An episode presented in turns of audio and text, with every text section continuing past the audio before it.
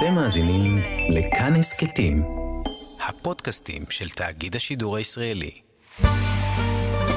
חברותה עם ידידיה תנעמי, והערב לימוד משותף עם הרב יוני לביא.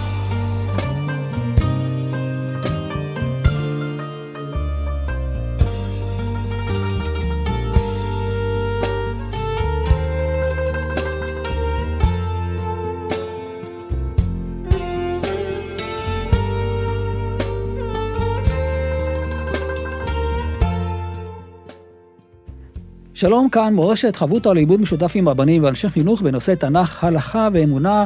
הפעם אנחנו לומדים אמונה יחד עם הרב יוני לביא, מראשי ארגון קהלים, ורב במרכז ברקאי, כאן ליד המיקרופון. ידידיה תנעמי, שלום לך, הרב יוני לביא. שלום ידידיה, וגם לכם, מאזינים יקרים, שמחים שאתם איתנו. אנחנו בבראשית, וזה שוב התחלה מחדש, אבל מעניין שההתחלה שלנו היא אחרי נקרא לזה עומס רוחני טוב. זאת אומרת, עברנו את החגים ואנחנו עכשיו נמצאים בתקופה של אחרי החגים. השאלה מה אנחנו עושים עם כל הדבר הזה, איך מתחילים מחדש. בעיני תקופת החגים זה סוג של מעמד הר סיני. השמיים נפתחים, קולות וברקים, ויורד אלינו שפע עצום, שקצת קשה להכיל אותו בבת אחת. וצריך עכשיו במשך 40 שנה לפרט אותו, לחלקים קטנים, לעכל אותו, להפנים אותו. אנחנו יוצאים מהחגים עם אורות גדולים, והמשימה שלנו עכשיו זה לתרגם את זה הלאה, להכניס את זה אל תוך החיים. הדבר החשוב ביותר זה לזכור שאנחנו לא חוזרים לאיפה שהיינו mm-hmm. קודם, לפני החגים, אלא אנחנו עכשיו במקום אחר לגמרי, עם מטען גדול, וממילא זה צריך ויכול להקרין על כל ההמשך שלנו. השאלה איך. הרי החגים, יש להם תוכן מיוחד, שקשור, נגיד, סוכות, לסוכה, לארבעת המינים, שמחת תורה לתורה. עכשיו אתה חוזר לימים האפורים, אין כלום, אתה לא יכול לקחת את הסוכה יחד איתך, להמשיך איתה. זה נכון, אבל שים לב שאם בכל אחד מחגי תשרי היה את המצווה שלו, mm-hmm. בראש השנה תקענו בשופר, יום כיפור זה הצום. סוכות, היה לנו שתי מצוות, גם סוכה וגם ארבעת המינים. שמיני עצרת זה יום שאין בו אף מצווה ספציפית. אנחנו עוצרים את הכל, אנחנו עם הקדוש ברוך הוא, וחז"ל אומרים על כך, קשה עליי פרידתכם. נותנים משל לאדם שהיה עם אוהבו במשך זמן ממושך, ועכשיו הגיע הזמן ללכת. אז הוא אומר לו, רגע, לפני שאתה עוזב אותי, בוא, תישאר עוד יום אחד, רק אתה ואני. כי בסוכות היינו עם כל העולם. סוכות זה בכלל חג אוניברסלי, ו-70 פרים כנגד 70 אומות, והסוכה שנמצאת בחוץ, אז גם היתושים והזבובים הצטרפו אלינו. היה ציסו ושמחו. שמיני עצרת זה חג שבו אנחנו לבד עם הקדוש ברוך הוא, ואין פה אף מצווה. והנקודה היא, שזה בא לומר, אחרי כל מה שספגנו, זה נמצא שם, זה איתנו. אנחנו לא צריכים עכשיו איזשהו אמצעי חיצוני שיעזור לנו לבטא את זה. זה איתנו. ואנחנו עוצרים ועוצרים באלף את כל האוצר הזה, כדי להמשיך איתו הלאה, גם אל הימים האפורים של ה... סתיו ושל החורף, שיבוא עלינו לטובה. אתה רואה כאן מהלך מתוכנן? זאת אומרת, מראש השנה ועד uh, שמחת תורה, יש כאן איזו הדרגתיות מסוימת שאתה בונה את עצמך, אתה קודם כל ממליך את הקדוש ברוך הוא, ואחרי שעשית את כל התהליכים האלה, אז בסוף, איך אמרת, אנחנו מתייחדים איתו שוב בחזרה. נכון, למעשה, שמיני עצרת, הוא סוגר מעגל של שני מהלכים נפרדים, אחד ארוך ואחד קצר. הקצר זה מה שתיארת עכשיו, ידידיה, של חגי תשרי. יש לנו את ראש השנה, שזה יום ההמלכה, יום כיפור, יום הכפרה, סוכות, שזה החזרה אל החיים, mm-hmm. אל הבית, ושמיני עצרת הוא סוגר את המעגל הקצר, אבל יש גם מעגל ארוך של שלושת הרגלים. יש לנו את פסח, יציאת מצרים, חג האביב, יש לנו את שבועות, שזה חג קציר, חג מתן תורה, ואת סוכות, שהוא מבטא את השיבה אל ארץ ישראל, זמן שמחתנו, ושמיני עצרת סוגר גם אותו. כשמכאן אנחנו יוצאים אל ימי השגרה האפורים. אבל כמו שאמרנו בתפילה, ועשיינו השם אלוקינו. עשיינו מלשון אה, לנסה, זה דבר שמרים אותנו, זה גם מלשון מסע. אבל לא משהו כבד. נהפוך הוא, או, אז אה, זה כבר תלוי איך איך האדם... מסתכלים. בדיוק, אה, יש אחד שהוא תופס את זה כאיזה משהו חיצוני שהפילו עליו, אז בשבילו זה כמו לסחוב אבנים, זה כבד לו מאוד.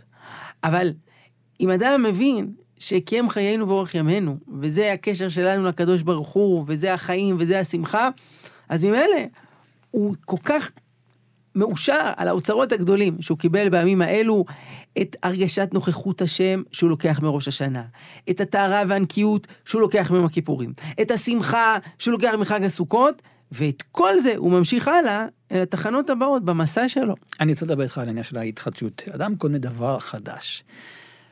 הוא מתפעל, זה נוצץ, אבל עכשיו, אתה יודע, שפותחים שנה חדשה, יבוא אדום ויגיד, מה ההבדל? זה כמו שנה שעברה, הכל שוב. זה בדיוק הקול הפנימי שקיים, דרך אגב, אצל כולנו, שאומר לנו, נו מה, על מי אתה עובד? אין חדש תחת השמש. מה שהיה, הוא שיהיה.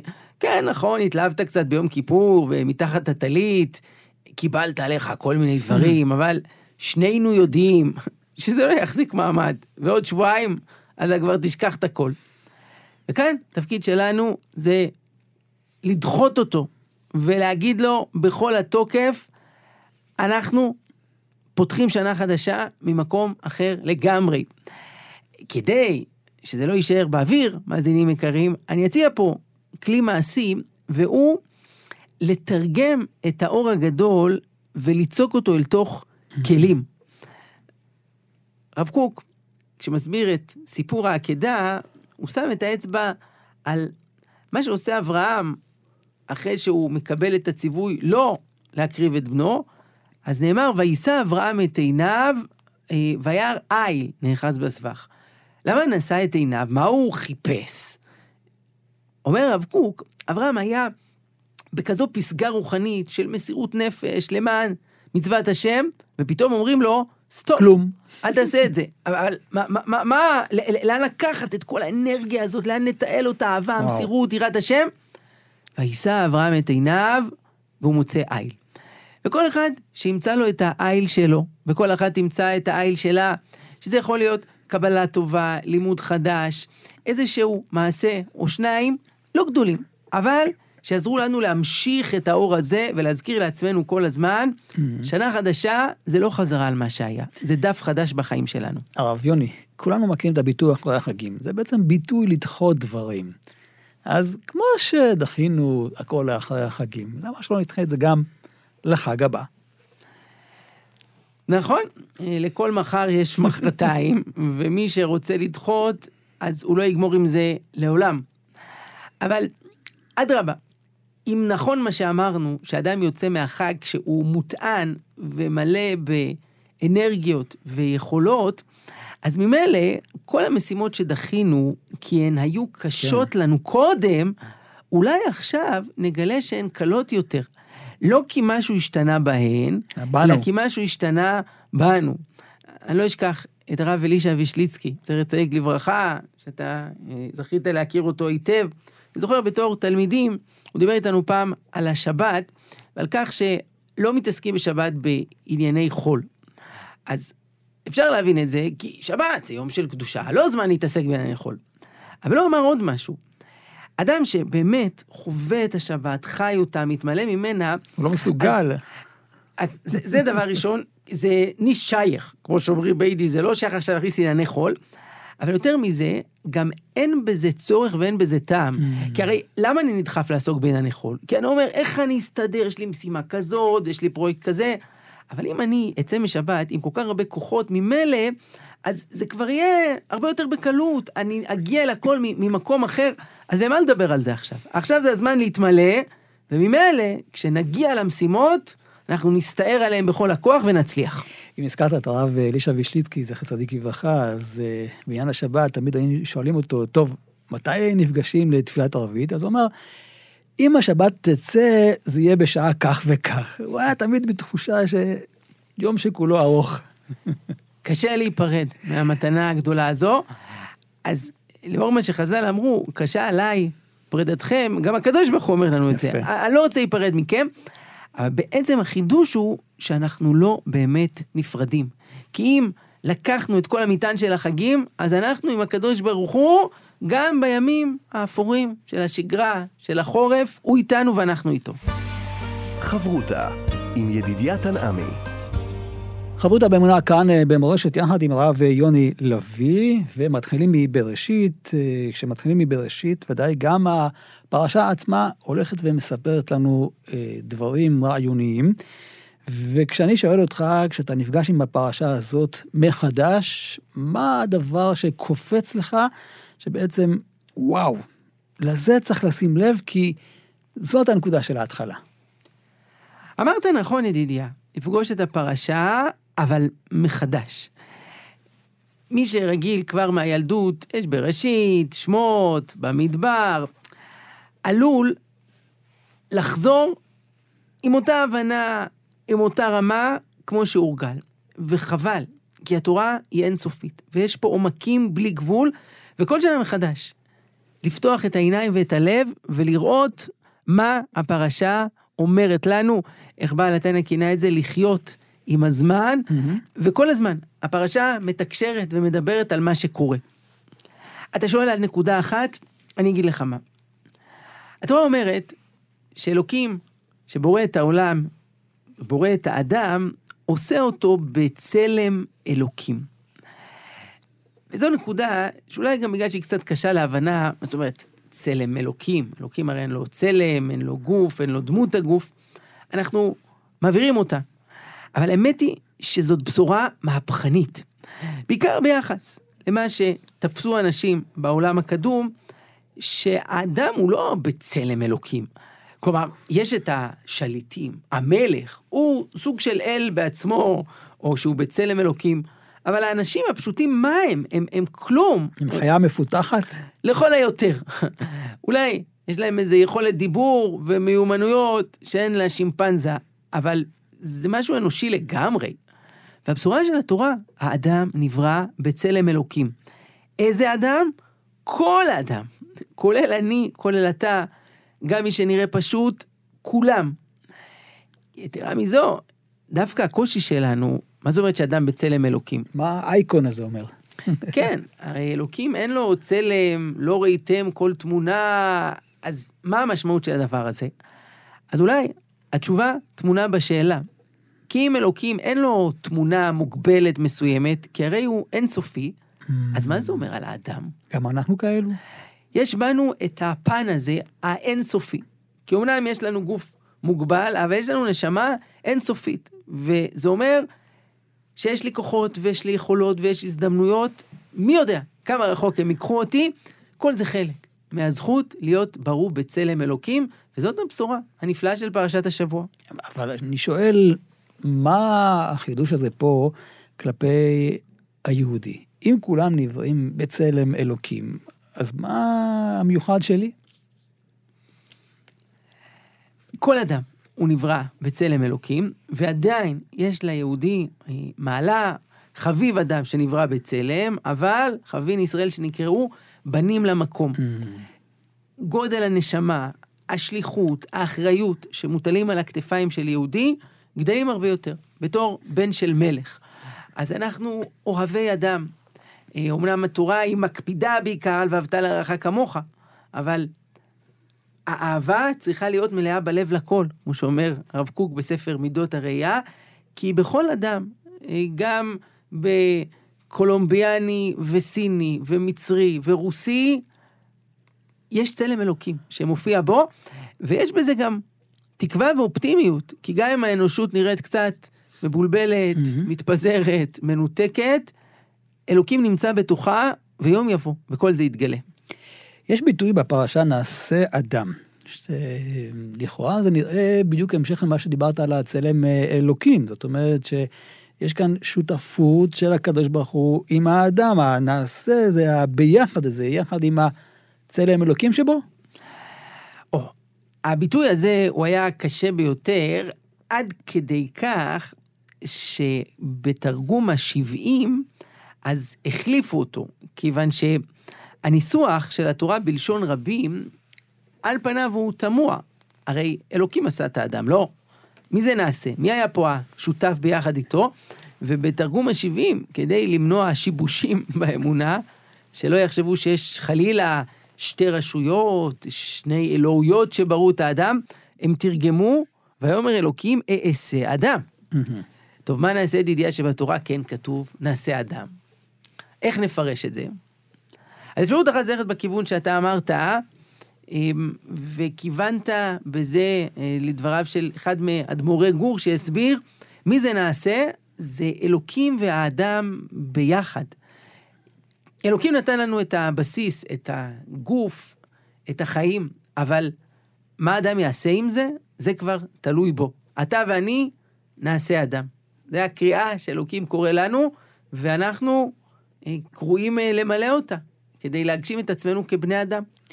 עוד דבר שמופיע בפרשה, שלכאורה מנסים להבין מה התפקיד של האדם. לכאורה, היינו בגן עדן, ולא היה ברור מה התפקיד שלנו. וגורשנו משם, וקיבלנו אולי תפקיד אחר. גם בגן עדן היה לאדם תפקיד, כמו שכתוב, לעובדה ולשומרה. מה בדיוק הכוונה? האם זה במישור הפיזי, לעבוד את האדמה, לשמור, מה, שבעלי חיים לא יקלקלו את עצי הגן?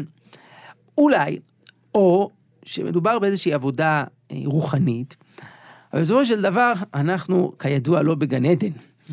אה, אנחנו נמצאים כל אחד בביתו ובמקומו, נמצאים בתוך, עמוק בתוך העולם הזה. והניסוח של התורה, וישלחהו מגן עדן, התורה לא אומרת ויגרשהו מגן עדן. שאז זה ממש מה, זורקים משם את האדם, ואיפה שימצא את עצמו, שם יהיה. לא. וישלחהו זה מלשון שליחות.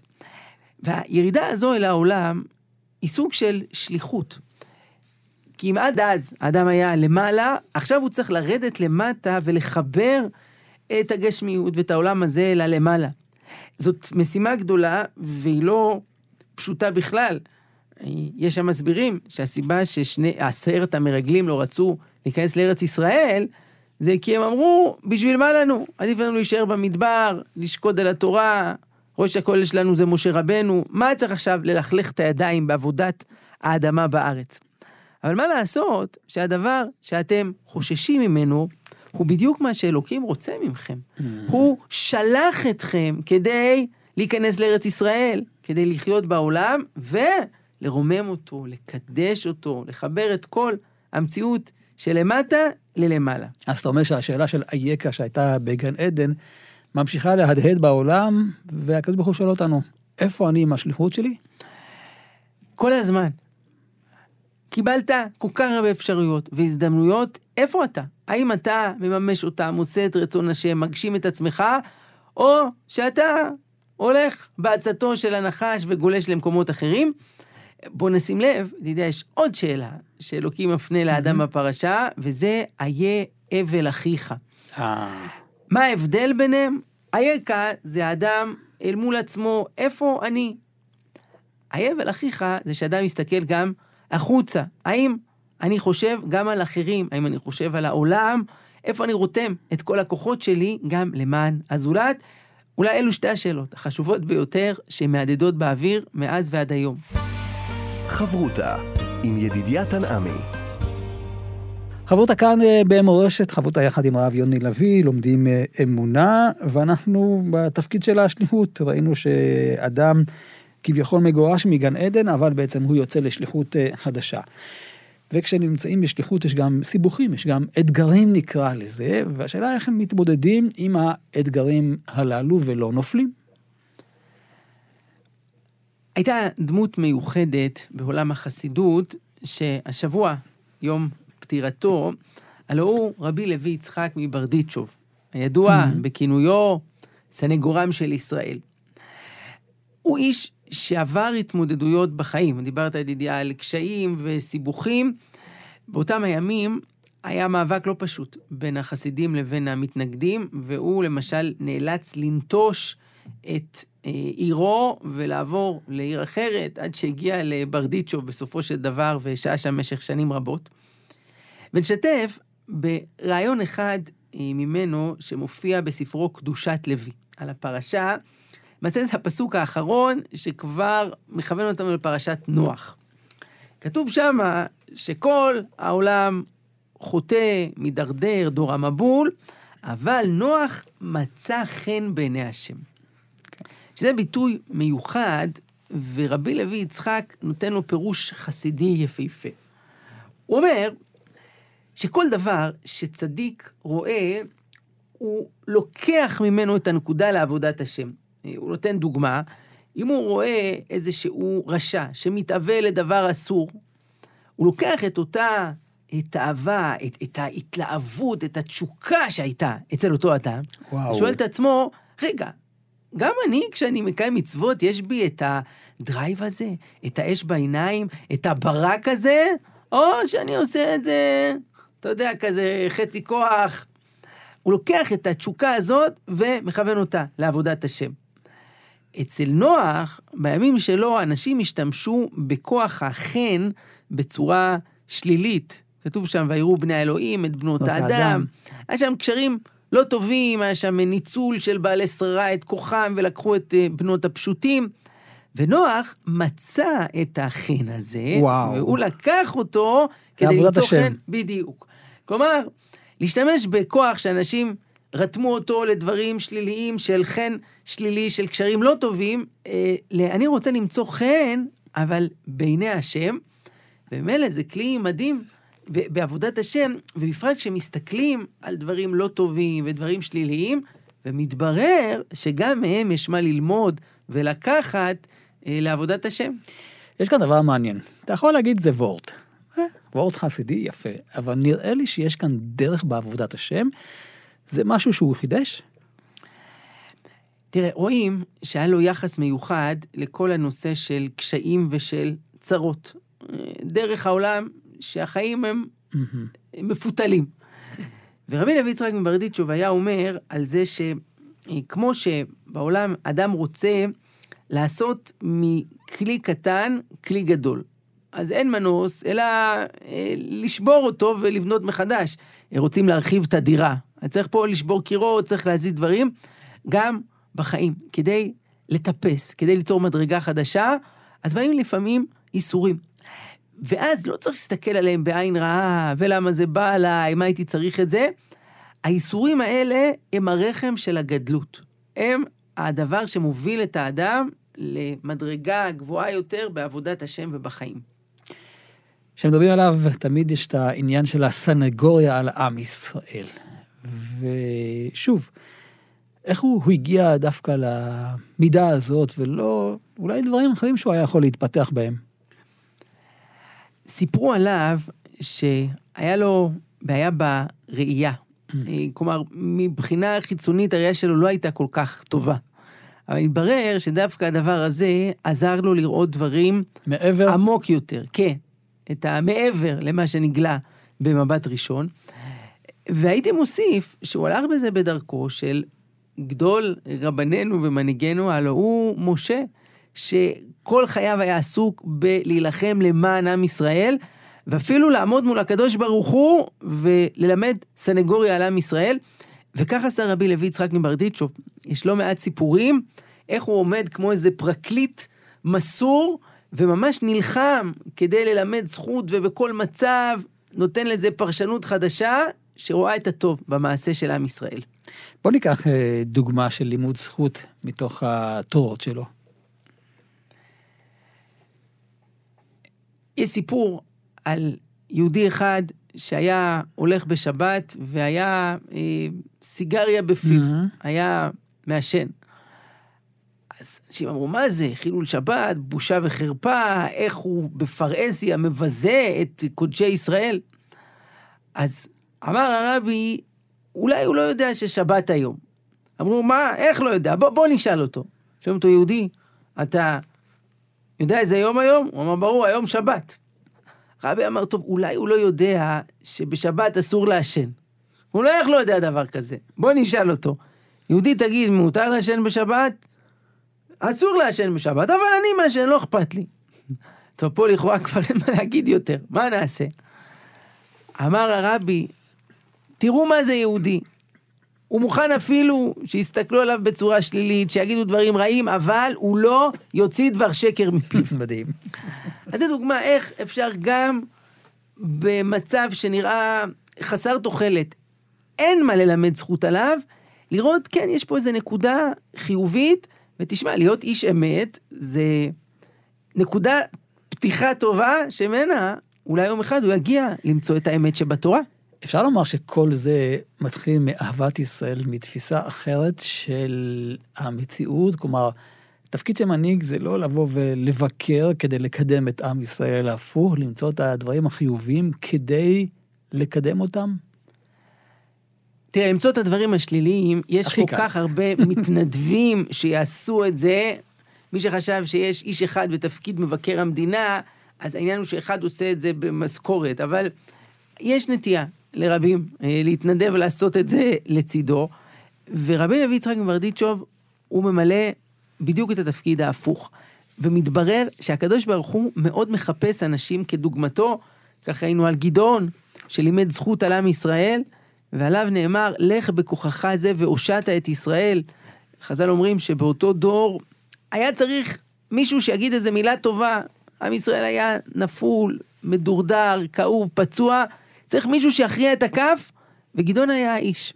וגם היום, הקדוש ברוך הוא מחפש אנשים כמו רבי לוי יצחק מברדיצ'וב, שיש בהם אהבת ישראל גדולה, והבנה עמוקה מה זה עם ישראל, עד כמה החטא זה דבר חיצוני, זה דבר שולי, לעומת גודל הנשמה. מי שמביט במבט כזה, הוא יאהב, והוא גם ידע להגיד את זה, ובכך להכריע את הכף לזכות. אני חושב שזה לא רק להגיד, זה פשוט להיות גם, נקרא לזה העורך דין של עם ישראל כלפי הקדוש ברוך הוא, כלומר, הוא נלחם על זה, זה לא רק שדיבר יפה על עם ישראל. בהחלט. אז יכולנו לחשוב שאם הקדוש ברוך הוא אמר, אם זה המצב, זה כבר סגור. אבל אנחנו רואים החל מאברהם אבינו, שנלחם אפילו על סדום לוט, המקולקלת, אולי שם איזה צדיק, אה, לוט וכולי, אז בוודאי כשמדובר על עם ישראל, כמה חשוב להילחם למענו וללמד עליו אה, זכות. אה, וכתוב בספרים שבכל מוצאי שבת מופיע גם אליהו הנביא, והוא יושב וכותב כל אחד שעושה דבר טוב וכל אחד שמלמד זכות, אז זה אה, זמן מיוחד, אבל תמיד זה דבר מבורך להכריע את הכף לזכות על עם ישראל. חברותה עם ידידיה תנעמי.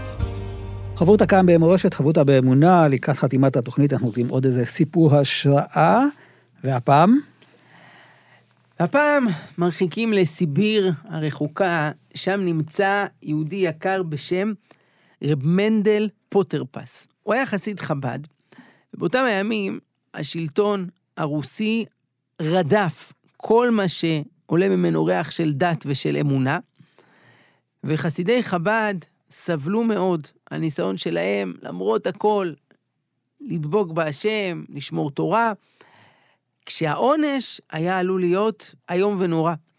רב מנדל נידון לשמונה שנים בסיביר, בעוון של בגידה במולדת, ולמעשה זה נחשב גזר דין מוות, כיוון שהסיכוי לחזור משם בחיים היה קטן. גם הקור הנורא, אתה יודע, אנחנו מתלוננים פה כשיש איזה חמש מעלות, שתי מעלות, אז ב- בקיץ היה שם איזה מינוס עשרים מעלות. אני לא רוצה לחשוב איך היה נראה חורף. והיה רעב, ועבודת פרך, ומחלות, מעטים מאוד שרדו. רב מנדל היה שם, בסיביר, ובאחד הלילות הוא מנסה שם להירדם בקור הגדול, וכולם שוכבים אחד ליד השני על דרגשי השינה, ושומעים שמישהו בוכה. עכשיו, אנשים שהיו שם, זה לא היו אנשים אה, פשוטים. אה, לא מעט מהם היו אנשים משכילים, אה, עילית רוחנית ואינטלקטואלית של ברית המועצות של אותם הימים, ובדיוק בגלל זה שלחו אותם לשם. כי היה להם דעה, והאשימו אותם בחתרנות. קיצור, אחד שם בוכה, בוכה, בוכה. אנשים פונים אליו, מה?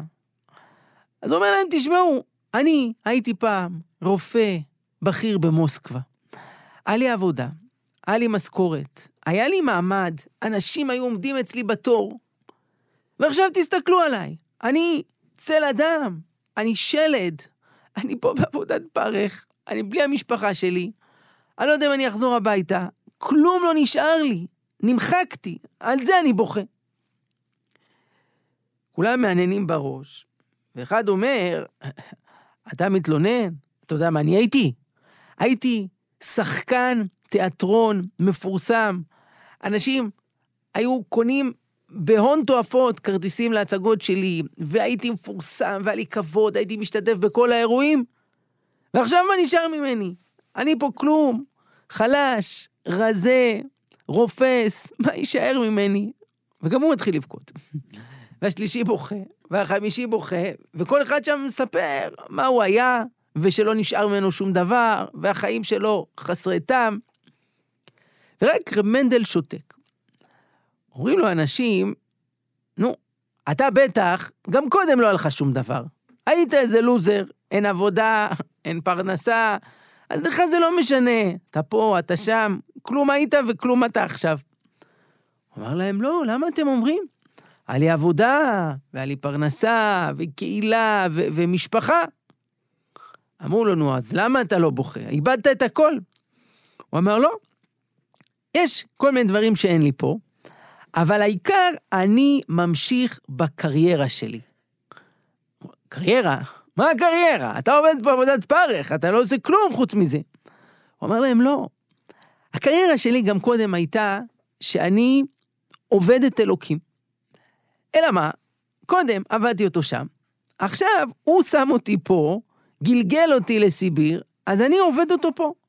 וכל יום, כשאני מתעורר בבוקר, אני חושב לעצמי, איך כאן בסיביר אני יכול להיות כמיטב יכולתי, במה שאני עושה, ולהתכוון שאני עובד בזה את אלוקים. הרי הוא הוביל, הוא רצה אותי פה, ממילא בשבילי זה לא משנה. עבדתי אותו קודם, עבדתי אותו פה, לא השתנה שום דבר. זה סיפור מדהים של רב מנדל פוטר פס, שנשתף גם שהוא שרד שם שמונה שנים, ובסופו של דבר נחלץ מברית המועצות, והוא היה באנגליה ובארצות הברית ובארץ ישראל, והיה אה, משפיע חסידי חשוב. אבל המסר הזה של להמשיך את הקריירה שלי, אפילו בסיביר, נורא מתחבר לידידיה אל ראש השנה ולעבודה של המלכויות, איך בכל מקום ובכל מצב יהודי יכול להרגיש אנא עבדה דקודשא בריחו בכל עידן ועידן. השאלה היא האם צריך אה, אולי לחדש את הקריירה. היום במיוחד אה, אתה רואה את הצעירים כל פעם מחליפים קריירה לפי נטיית אה, ליבם. ואתה בא ואומר, רגע, שנייה, אולי באמת הקדוש ברוך הוא נותן עכשיו קריירה חדשה. אני לא ממשיך, אלא אני עכשיו מאותגר במשהו חדש שהקדוש ברוך הוא שם אותי במקום אחר, אז שם השליחות שלי, שם העבודה שלי. נאמר זאת כך, זו קריירה ישנה חדשה. 아. הבסיס נשאר אנא עבדי דקודשא בריחו. מה שיפה זה שזה כל הזמן מתחדש ומשתנה, פושט צורה ולובש צורה, ובמובן מסוים זה הולך ומתעלה. כלומר, מבחינת הנוחות, אה, בטוח במוסקבה הרבה יותר נעים מאשר בכפור הסיבירי, אבל אולי מי שהצטיין בהיותו אה. במוסקבה, אז אתה יודע, כמו בבית ספר, עכשיו עולים כיתה, אז עכשיו הוא עולה לשלב הבא, ועכשיו זה, זה עוד יותר קשה. ומי שסיים את uh, שלב הטירונות, עובר עכשיו למסלול, ובסוף גם יצא לקרב. ומה זה אומר? שהקדוש ברוך הוא שם עליך עין והוא מאמין בך, הוא מפרגן בשליחות עוד יותר גדולה. השאלה אם האתגרים הללו שאדם מקבל כמו סיביר, או לצערנו הרב יש הרבה אתגרים אחרים, עד כמה הם אה, רק אבני נגף שמפריעים לאדם, ובסדר, אז הוא צריך להתאמץ. או שזו הזדמנות ללמוד מתוך מה שאדם מקבל, איך להתגבר יותר ולקפוץ משם לפעם הבאה. זו הבחירה של האדם, האם לראות את זה בתור מכשולים שמפריעים לו בדרך, או שיבין שזאת הדרך.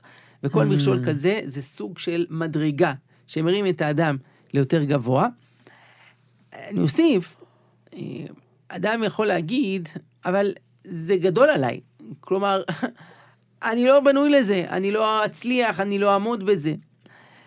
וכאן אני נזכר בדבריו של הרב יונתן זק, זכר צדיק לברכה, שהוא שאל על כל מיני שליחויות חשובות. נגיד, להיות אה, הורה. איפה בן אדם לומד את הדבר הזה כדי שהוא אכן יהיה הורה mm. ראוי? או להיות אה, מורה, או להיות מנהיג שמוביל את הציבור. והתשובה שלו הייתה שלא לומדים את זה לפני כן, אלא שההורות עצמה היא זו שמצמיחה אותך להיות הורה ראוי. זה שהקדוש ברוך הוא נותן לך ילדים, וכן, הם גם משגעים אותך לפעמים ומקשים עליך ואתה צריך להתאמץ, זה מצמיח אותך להיות הורה ראוי. ומורה ראוי, ומנהיג ראוי. זה לא משהו שאפשר ללמוד בצורה אה, מנותקת לפני כן, אלא שהחיים והאתגרים עצמם הם אלה שמצמיחים ומגדילים אותנו להיות המורה וההורה והמנהיג והעובד השם, הראוי בכל משימה שהקדוש ברוך הוא מציב לפנינו. הרב יוני לוי מראשי ארגון כהנים ורב במרכז ברקאי, תודה רבה לך, אנחנו שוב ניפגש בחברותה הבאה.